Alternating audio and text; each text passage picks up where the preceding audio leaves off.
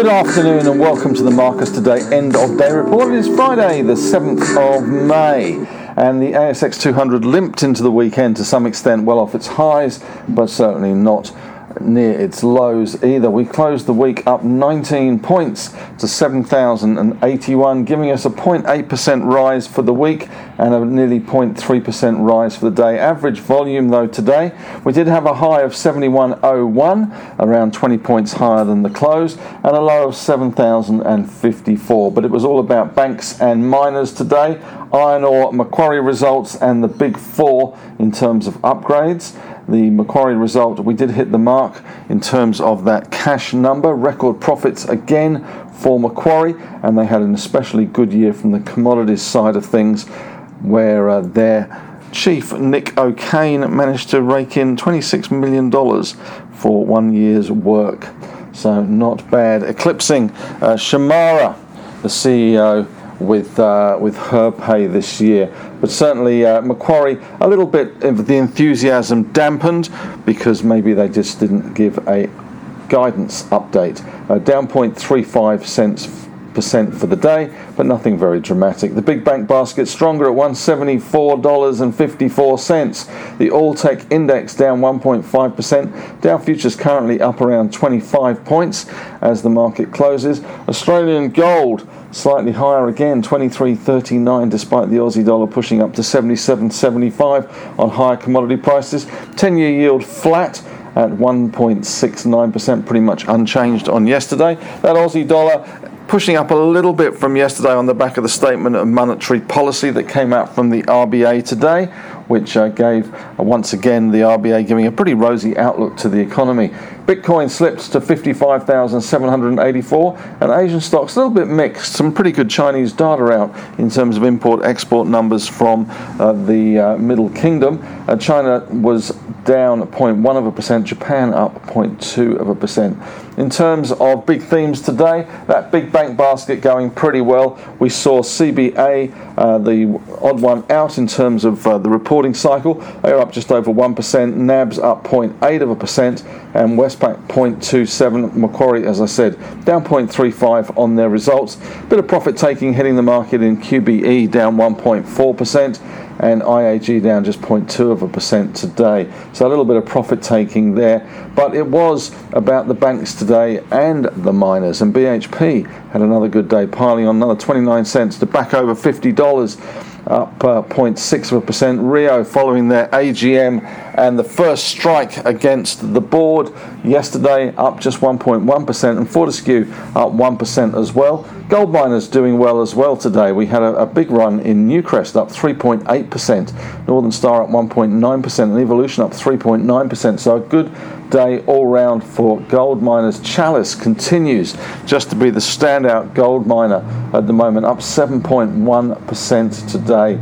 So doing a pretty good job. And some of the base metal stocks also doing well. We had IGO up just over a percent and South 32 up 0.7. And we also saw BlueScope doing pretty well today as well. They rose 2.8%. Techs once again under pressure, and we've seen that in Nasdaq. We've seen that all week. Really, in our market, we had Xero down 2.6%, Afterpay falling another 4.1%. Although we did see Zip uh, bucking the trend in terms of falls, up 1.8% today. So not too bad. WiseTech off 3%, and as I say, Xero down 2.6%. That All Tech index down 1.5% today. But there was some big bounce backs in some of the stocks that have been really on the nose in the last few days. Appen bounced back 5.6% today, so that was a good result for them in that space because they were looking a bit unloved. Unfortunately, Nearmap in the tech space continued to be unloved after that litigation hit them hard, down 5% at the close, although at one stage a little bit easier than that. So um, we shall see how we go with that. Travel stocks bounced.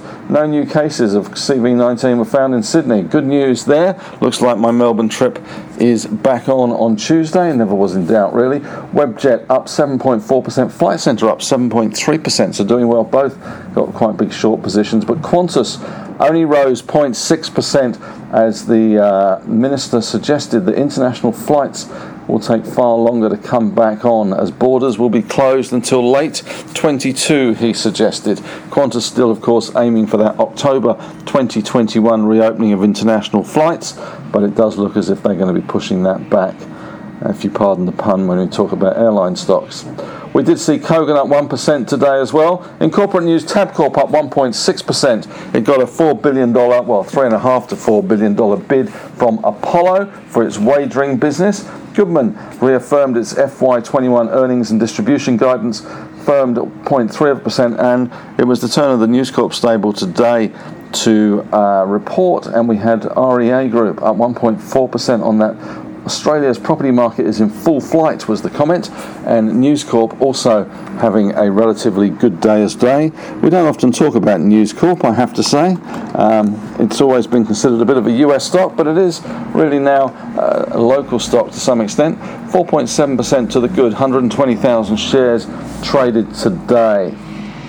In other big stock movements today, we had uh, Appen, as I say, up 5.6%, and we had Nearmap down 5%. Nuix continuing to slide, though, down nearly 3%, and those buy now, pay later stocks still under a little bit of pressure. One of the big movers today was Magnetite Mines, which is doing a capital raising.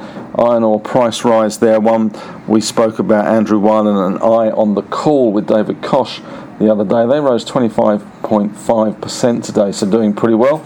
And Eagle Mountain, which uh, I wrote up uh, a couple of days ago as well as a speculative buy, up nearly 17% today, so they were doing very well. Post conference bump for that one. Um, Ardent Leisure also up 11% today. I'd imagine that that was partly to do with the travel stock rally on the back of no new cases in New South Wales, well, in Sydney anyway. And Rhythm Biosciences, bit of profit taking continuing there, down nearly 8%. And Digital Wine Ventures, under a bit of pressure, back down towards the 12, 12.5 cent level at the moment, down 7.5% today. And we did see some weakness in our chip sector, if we have a chip sector. But um, AXE, Archer Quantum Computing, I think it's now called. They were down nearly 9.5%. And Weebit Nano as well, one of the other chip stocks in the memory space at least. They were down 7.7%. And 4DS uh, down 6%. So a little bit of weakness in some of those uh, stocks that are considered the Aussie chip sector to some extent. Uh, Amcor saw some broker upgrades, up nearly 1.5%. And the speculative stock of the day today, Revasum. There wasn't much, to be honest in terms of big moves today in some of the uh, the speculative ones. It did close up 9.2% on uh, 47,000 shares, so it wasn't a particularly good day for the speculative stock sector. Uh, Farm up 18.5% uh, was one of the better ones on drug approvals or uh, certainly uh, some uh, approved trial to commence. More importantly, the Vyondra FDA approved trial to commence, and the other one was that Magnetite Mines, which did quite well, up 25% today. In terms of corporate results today, we saw Macquarie numbers out, numbers solid but not spectacular, largely in line with market expectations. Record, profit 3.02 billion, which was pretty much bang in line. Full year dividend final dividend of $3.35, 40% franked. They did have a huge con- contribution from the commodities and energy group there. So that was a big contributor to the result. REA Group up 1.4% today.